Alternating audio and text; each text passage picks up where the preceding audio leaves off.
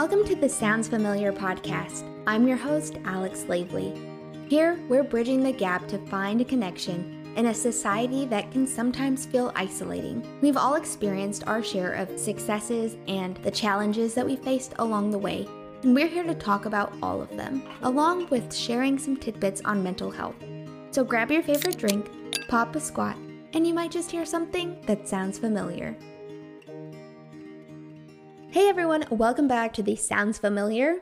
I'm your host, Alex Lavely, and again, this is a solo podcast, so we will be talking about more things on mental health, some of the things that I've been learning on my journey to become a marriage and family therapist, and last solo episode, I kind of added this new thing in where I wanted to encourage us to just think about something good that happened within the week, because we know life can get pretty crazy, and let's just ground ourselves, let's bring our attention to what is good in our lives and just work on being more intentional about finding the good as we walk through life.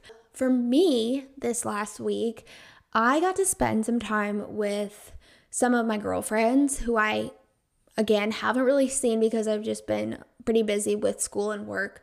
And then two of them have little babies. And so I just got to hang out with them and play with some little babes and cuddle them. And it was so great. So I hope that you find something that has helped you this week, that brings you joy, and that we can just focus a little bit more on that rather than the things that maybe didn't go so great. So on my last solo podcast, I talked about anxiety and what that might look like or feel like if someone is struggling with it. When I was doing some research, I kept running across questions related to helping someone who is struggling with their mental health. So not just anxiety, but some other things, maybe depression, maybe more serious things than that. And I know that it can be difficult to know how best to support someone that you care about who is struggling with their mental health. What you should say, how do we say it? How do we tell people that we know that they are cared about and that they're not alone? How do we do that?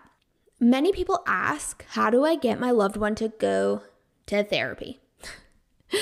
And I first just want to address that we cannot make other people go to therapy, but there might be some ways that are helpful to address these situations. Usually, those of us who are interested in this topic, we struggle the most with this reality that we can't make somebody go to therapy because we see the value in therapy. Obviously, I'm creating this podcast. I'm going to school to be a marriage and family therapist. You're listening probably to this podcast because you're curious or you are valuing mental health. So obviously we see the value. Maybe you're doing your own work. You want others to experience the freedom and the benefit of going to therapy, the changes in their lives for the better, because that's what happened with you. That's what kind of journey you're on. And when we see that somebody is not willing to go to therapy or is a little bit hesitant, it can be frustrating. It can be upsetting. It can be difficult to handle because obviously these people are people that we care about and we just want to see them be better mentally, physically, all of the above. That is very common to have these sorts of feelings, or maybe you've reached a breaking point where you just don't know what to do to help somebody. So how do you suggest therapy to somebody who is unwilling to try it? I've been on both sides of this situation. I have been the one really struggling and also refusing to get help from an outside person, an outside source.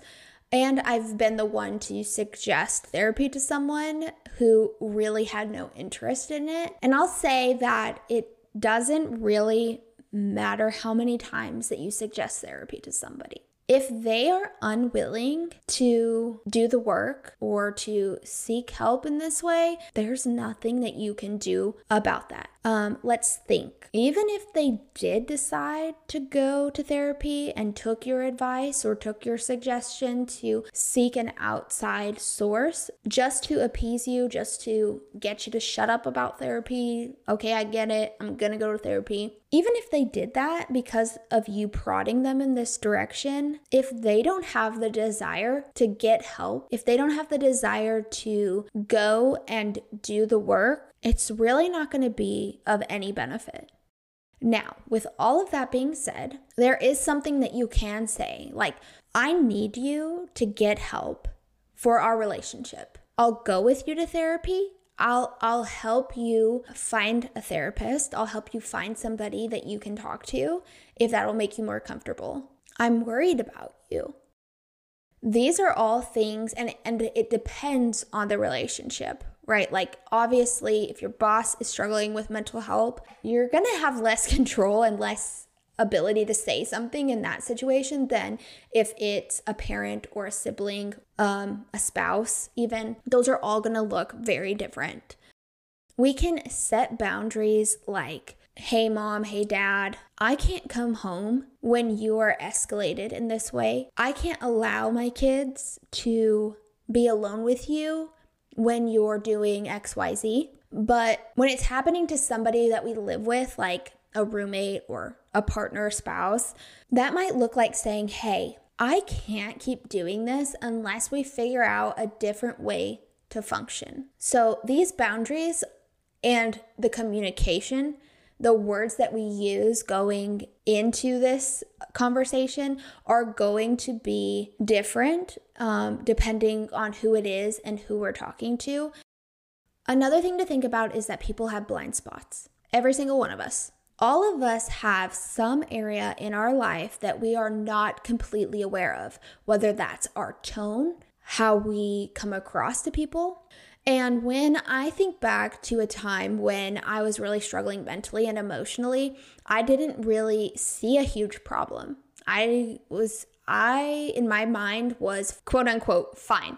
Now that I look back, I can really see that I wasn't fine and that there were things that were concerning and that needed to be addressed. But I mention this because sometimes those we care for are not fully aware of what is happening to them or how it affects the relationship. There are a lot of times that you can't see what you're walking through. And it might be that this person who is struggling isn't necessarily resisting help or resisting your suggestion to seek therapy or seek outside help.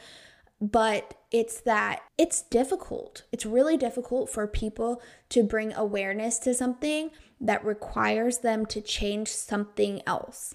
And I mentioned in the episode on anxiety that logic doesn't necessarily work in moments of anxiety because the way that our brains work, and if you missed that episode, I'd encourage you to go back and listen. But that reminds me that no matter what the person is struggling with, those of us who want to help are often coming to them from a different perspective, from a different way of thinking, a different mindset.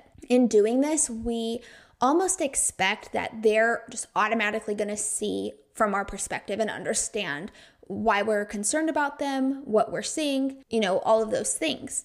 But when someone is in the thick of depression or is very anxious or struggling in another way, it's so much harder to see things clearly. A lot of time there's a disconnect and a thinking, no one is going to understand this. Seeking therapy means that there's something wrong with me and people are going to know and they're going to find out. What is the point of getting help? This is how I've always been and this is how I'm probably always going to be. So especially if you are not one who struggled at all with mental health, it's difficult to understand the mental state that a person might be in.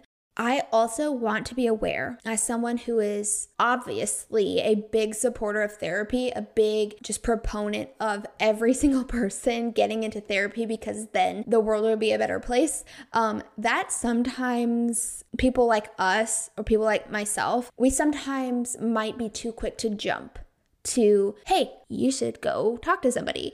And we miss out on all the possible options that might really help their mental health, that they might be more willing to do. Maybe there are smaller steps to suggest to aid them in the right direction to achieving mental health, to taking care of themselves, because for some people, therapy might just be a really big jump and be a scary jump. And getting someone to consider therapy might take a good long while. We obviously care deeply about those who are closest to us and want to help them find a quick solution to get them back to, being healthy, to get them in a better state of mind. But that can also be unhelpful. I mean, people think a long time is like a few weeks, and I'm also guilty of that. But I have to remember that it took me 5 or 6 years to seriously consider therapy as a real option and a real effort on my part. So I hate to say it, but patience in relationships, they take time, both things. And again, depending on the relationship, you are also allowed to say that doesn't work for you. To say, hey, I can't wait 5 or 6 years to find other ways to function is completely okay. It's justified, but just be aware that you and this person are likely not coming from the same mental state. And you can't expect for them to understand where you're coming from because you both don't have the same experiences. And you're both not coming not only from the same mental headspace, but also just from the same life experience. If you had a great experience with therapy, you can talk about that all you want. You can talk about the benefits that you've gained, about the life change that you've experienced, but also try to understand that this person may not be open to that experience. That's okay too. Maybe this would be a good time to brainstorm other ideas that would help aid in them taking care of themselves. So I think people are more likely to do things like in a community, so offering support in a way that gets them with other people or feeling like they actually have that support around them can be really helpful. Saying things like, hey, let's go for a walk together. Hey, I know that you enjoy tennis. I see that you haven't been spending a lot of time. Maybe you haven't had time. Why don't we find some time to go together and hit some tennis balls, play a couple matches, etc. Or if you are able to talk about therapy, offering to find somebody, offering to go with them to therapy can also help. Just taking away that fear of them having to do it themselves can sometimes open up doors for them to consider in a more serious headspace looking for a therapist or going to therapy. Maybe saying something like, I care for you and I see that you're struggling. I don't think that you'll take this suggestion, but I want to put it out there.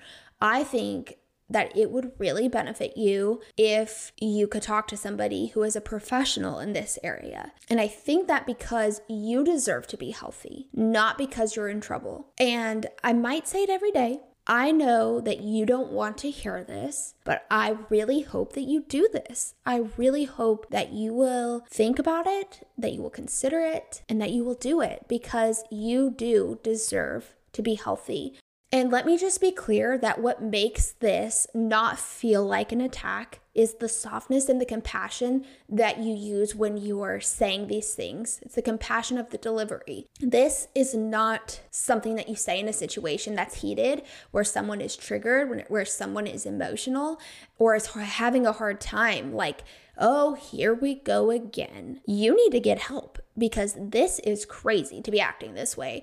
This is just not to be done out of rage or to punish and say, you need effing therapy, right? Like, you need to get some help. You got to get this together. And I say not to use it in this way because I've done that in the past and it hasn't worked. It hasn't been good for the situation. Okay, so let my lesson be a lesson for all of us here that compassion and empathy and gentleness go a long way in trying to help someone. Because if not, then anytime that you genuinely are suggesting therapy as opposed to using it as a weapon, this person is just always going to see this as a threat. So you don't want to ever bring that to the table. You just always want to come with compassion, with gentleness, and not to shame or punish them. Hey, it's me, Alex, just popping in to give you a break from our current episode to remind you that your story matters. If you have something that you think you'd like to share on the podcast, feel free to check the show notes for a link, and don't be afraid to reach out. Also, if you're enjoying the show and want to stay up to date on all things familiar, follow me on Instagram at soundsfamiliar.pod. That's soundsfamiliar.pod. All right, now back to the show. Then there might be times when someone is relying on unhealthy things to cope with their mental health. That could be drinking in excess, that could be using recreational drugs, or anything problematic that they are using to cope with the ways that they're feeling. How can we address our concerns with their behavior, with their choices? It could sound a lot like saying, I'm really concerned about how often you go out. Do you think that maybe we can have a night in together and just relax? Or, hey, I've noticed that you've been drinking a lot, and I might be wrong about this, and I'm happy to be wrong about this if possible, but do you think that there might be something going on with your mental health that is causing you to drink? Can we together take a month off from drinking? It's also helpful to have a conversation about how their choices and their behavior are impacting the relationship that you have with them. Again, not coming to this conversation blaming the person, but if you have a really close relationship, it's going to be very important for you to talk about how certain things are affecting your relationship. So saying things like, I've noticed that when you're out late, I become really concerned about you getting home safely. I often feel like I need to check in to make sure that you're safe. Here are the things that start to come up for me in relation to this part of you. This is a hard topic because someone who is resistant, it's just hard for us, because we care so much about this person and we genuinely want to see them get better. We see so much potential in them taking care of themselves, and we want to see them become a better version of themselves and maybe help them toward that because of the love that we have for them, because we care so much about them. Another aspect of mental health is suicidal ideation. Within our culture, suicidal ideation has become kind of more nonchalant in a sense. It's sometimes, people reference suicidal ideation as self-deprecating humor or just to throw words around casually. Certain TV shows have depictions of suicidal ideation, and it's kind of just become something that as a society we are more not comfortable with, but it's just becoming like part of our society and our, I don't want to make it sound like it's not a big deal, but, I just don't want to give any, stigma to it. I mean, maybe it just is what it is, as far as what society portrays and thinks about suicidal ideation. Sometimes people reference these things as, a way of being humorous or saying, if they mess up about something, oh, I'm just going to unalive myself, basically. I think that the most important thing to do if you have a loved one who references suicidal ideation is to have a conversation about it. It's okay to say to them, hey, when you said this thing, I found myself starting to panic. How would I know if this was a serious thought of yours? Can we come up with a plan if you get to a place where this is a true thought? And I can commit to not freaking out about a joke if you can commit to us having a plan and letting me know when this is truly deeper than that. Truly, I'll say this again and again, it is important to have conversations and to be honest about what you're experiencing as a result of this, because it does influence your relationships. But also, I just want to encourage to use I language and not you language, because that can come across as blaming. That can come across as an attack. It's different to say, I start to panic when I hear you say this, rather than you make me feel scared when you say this.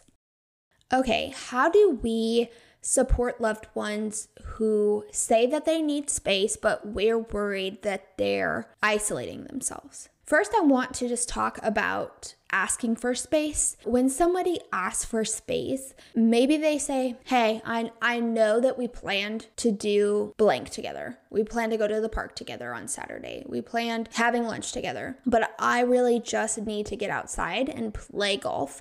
I just really need to get outside and spend time with my family, do something that I enjoy. I'm sorry, I can't make the plan that we had discussed earlier. It's important for us not to take these things personally. Now, if it reaches a point where they're wanting to be alone every single day, or it gets to be difficult functioning and completing tasks that they were responsible for, it's okay to discuss that. It's okay to say, I'm happy that you're benefiting from taking the time to go golf, taking the time to spend with your family. I'm happy that you're benefiting from that, but it's gotten difficult for me to continue adjusting my schedule to meet your need. Do you think we can come up with a plan and meet in the middle? If they say no, that's it. I mean, there's not really a discussion to be had. If they continue to do certain things, even after you've voiced the concerns, that's it. We cannot control people. And this kind of goes back to the beginning. Like we can't make people go to therapy. We can't make them seek help. We can't control them, and we can't control their choices. We can be honest and direct in relationships, but we have to also respect people and respect their choices. Now, if we are worried that they're isolating, again, we respect their need for space and also voice our concerns. I want to be respectful and give you the space that you need, but I'm worried you're isolating. How would I know if this was something more serious? Or you can say too, I respect your need for space. If that's working for you, then great. But if not, I want you to know that I'm here for you and I will continue to check in periodically. Some people need space to recenter themselves. I am not one of those people. When I get into isolation mode, it can easily become this downward spiral. But some people are different than that. Some people really need time to spend alone, to recenter themselves, to gather their thoughts, to spend some time reframing their emotions and things like that. But some people, it becomes a dark place for them if they're alone for too long. You would know your loved one best. You can tell when something is not normal for them. If I have a friend who is extremely extroverted, and they say to me that they need to just not talk to anybody for a week, then I'm going to be worried because that's unlike them. Also, be thinking that if you've experienced this person isolate in the past, did it help them? Did it get worse? Did it exacerbate these issues? Things of that sort. There is so much to consider in terms of past history, how much they take care of themselves, how they've been taking care of their mental health, making sure that they're guarding against these struggles, these different things that can pop up for them, how self-aware they are. If it's a big shift from their personality, like I said, there are just so many things to think about. And this is why communication is so important. How do we maintain boundaries with someone who is struggling when others undermine our efforts? This is great. Sometimes when you're the first person in a family to change something or to address an issue, it can be very difficult and feel very lonely and be isolating. For this example, let's just say that you set a boundary outright with someone who is struggling, in a sense that when they came over to your house, you made sure that there was no alcohol to be found because it just exacerbates their condition. Maybe they are a little bit too reliant on alcohol, and you've discussed that and you've said, I'm not going to enable this behavior or this action. But maybe your brother brings alcohol and offers this person a drink. You can make a point to address the issue and how you desire to have your loved one maintain mental health by not drinking. Well, no one sees a problem, and you are said to be making a big deal about something that's really not a big deal according to them. The interesting thing here is that often when you're in a relationship with somebody or you're part of this family unit, there is a cycle or a dance is what we kind of say in therapy speak to describe the cycle of how these individuals kind of coexist and relate to one another. This really just means that together you have your ways of interacting. When someone makes a choice or is doing the work to change, like those of us who are in therapy or those of us who are setting a healthy boundary, it likely means that interactions within the relationship or within the family unit are affected and also require change to adapt to this new information, this new boundary. And because nobody likes change, change is difficult, members either subconsciously or consciously try to maintain homeostasis. They try to make sure that we continue doing the things that we were doing in our dance, in our cycle, in how we have related to each other. And so that's why it can be so isolating and feel so lonely if you're the person who is recognizing an issue or being the first to set a boundary, because people aren't necessarily going to come on board if that means for them that they need to change also. But even so, that is not something that you can control, right? We talked about we can't control other people, but what we can control is how we respond and the boundaries that we set with this person. So let's say that this person that has a mental health struggle is struggling with addiction, is struggling with relying heavily on alcohol to cope with however they're feeling. And your boundary and your choice is to not enable them because you want to see them get better. But others in the family are continuing to enable them. I also do want to say that it is possible to also set boundaries with those people who are enabling, explaining, hey, this is where I stand, and I understand and recognize that you do not see it the same way that I do, and it's clear that you and I will never come to an agreement on this, but I'm going to continue to set my boundary with you and with this person that is having mental health struggles. So we've talked a lot about some various situations and how to kind of manage those while supporting somebody that we love having struggles with their mental health. So to wrap up this episode a little bit, I wanted to talk about how to support the people that we love while also managing our own mental well-being. This is huge. Again, boundaries, and I feel like I'm harping on 2 points in this episode, communication and boundaries.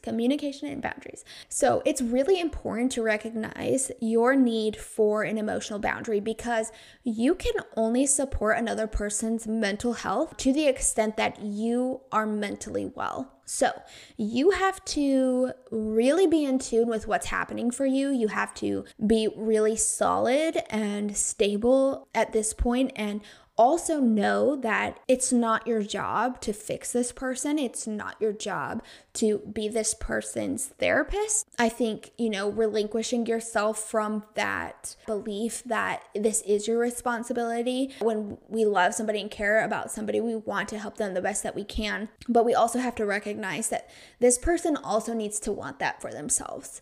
Your boundaries are really important and really essential when it comes to this. And let's talk for a second about emotional boundaries in this instance. It's going to look like understanding what triggers may be present. It's going to require you to regulate yourself and your ability to do that depends on how you've been taking care of yourself mentally. So if you've had a really, really rough week, really hard day, you get home, the kids need something,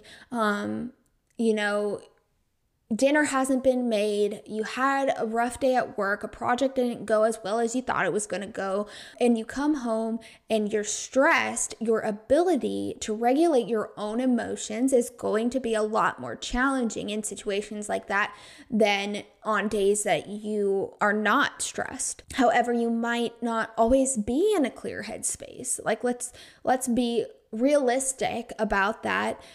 Sometimes people might need your support, but you might not be able to have the emotional space to meet their need or to help them to the extent that you would be able to if you were less stressed and had been taking care of yourself mentally. Boundaries are just, they're important in every relationship and every interaction that you have with another person. Like, there needs to be a boundary. So with that being said, actually, next solo podcast, I am going to be talking a little bit more about boundaries. They're so clearly important, and I'm so glad that this conversation kind of headed in that direction to prepare for the next episode. Boundaries have been kind of alluded to online a whole lot and on social media. It can really be difficult to understand, what is a boundary? What does it look like? How do I set one? It can be hard to set one, and I want to be able to talk about that. I do hope that this episode helped you, was informative. If you or someone you know is struggling with mental health struggles and you just can't seem to find ways to help that are healthy, I encourage you to reach out to your local mental health care provider. Thank you so much for listening. I hope that you will join me next time for the solo podcast on boundaries. I'm really excited for that episode. Thank you for listening to this episode of Sounds Familiar. If you've enjoyed the show and found some value in it, it would mean so much to me if you would leave a written review and a glowing rating wherever you're listening. We all know how this internet stuff works, so it'll help more people like you find this show. If you want to stay up to date on all things familiar, follow us on Instagram at soundsfamiliar.pod. Talk to you next time. Have a great week.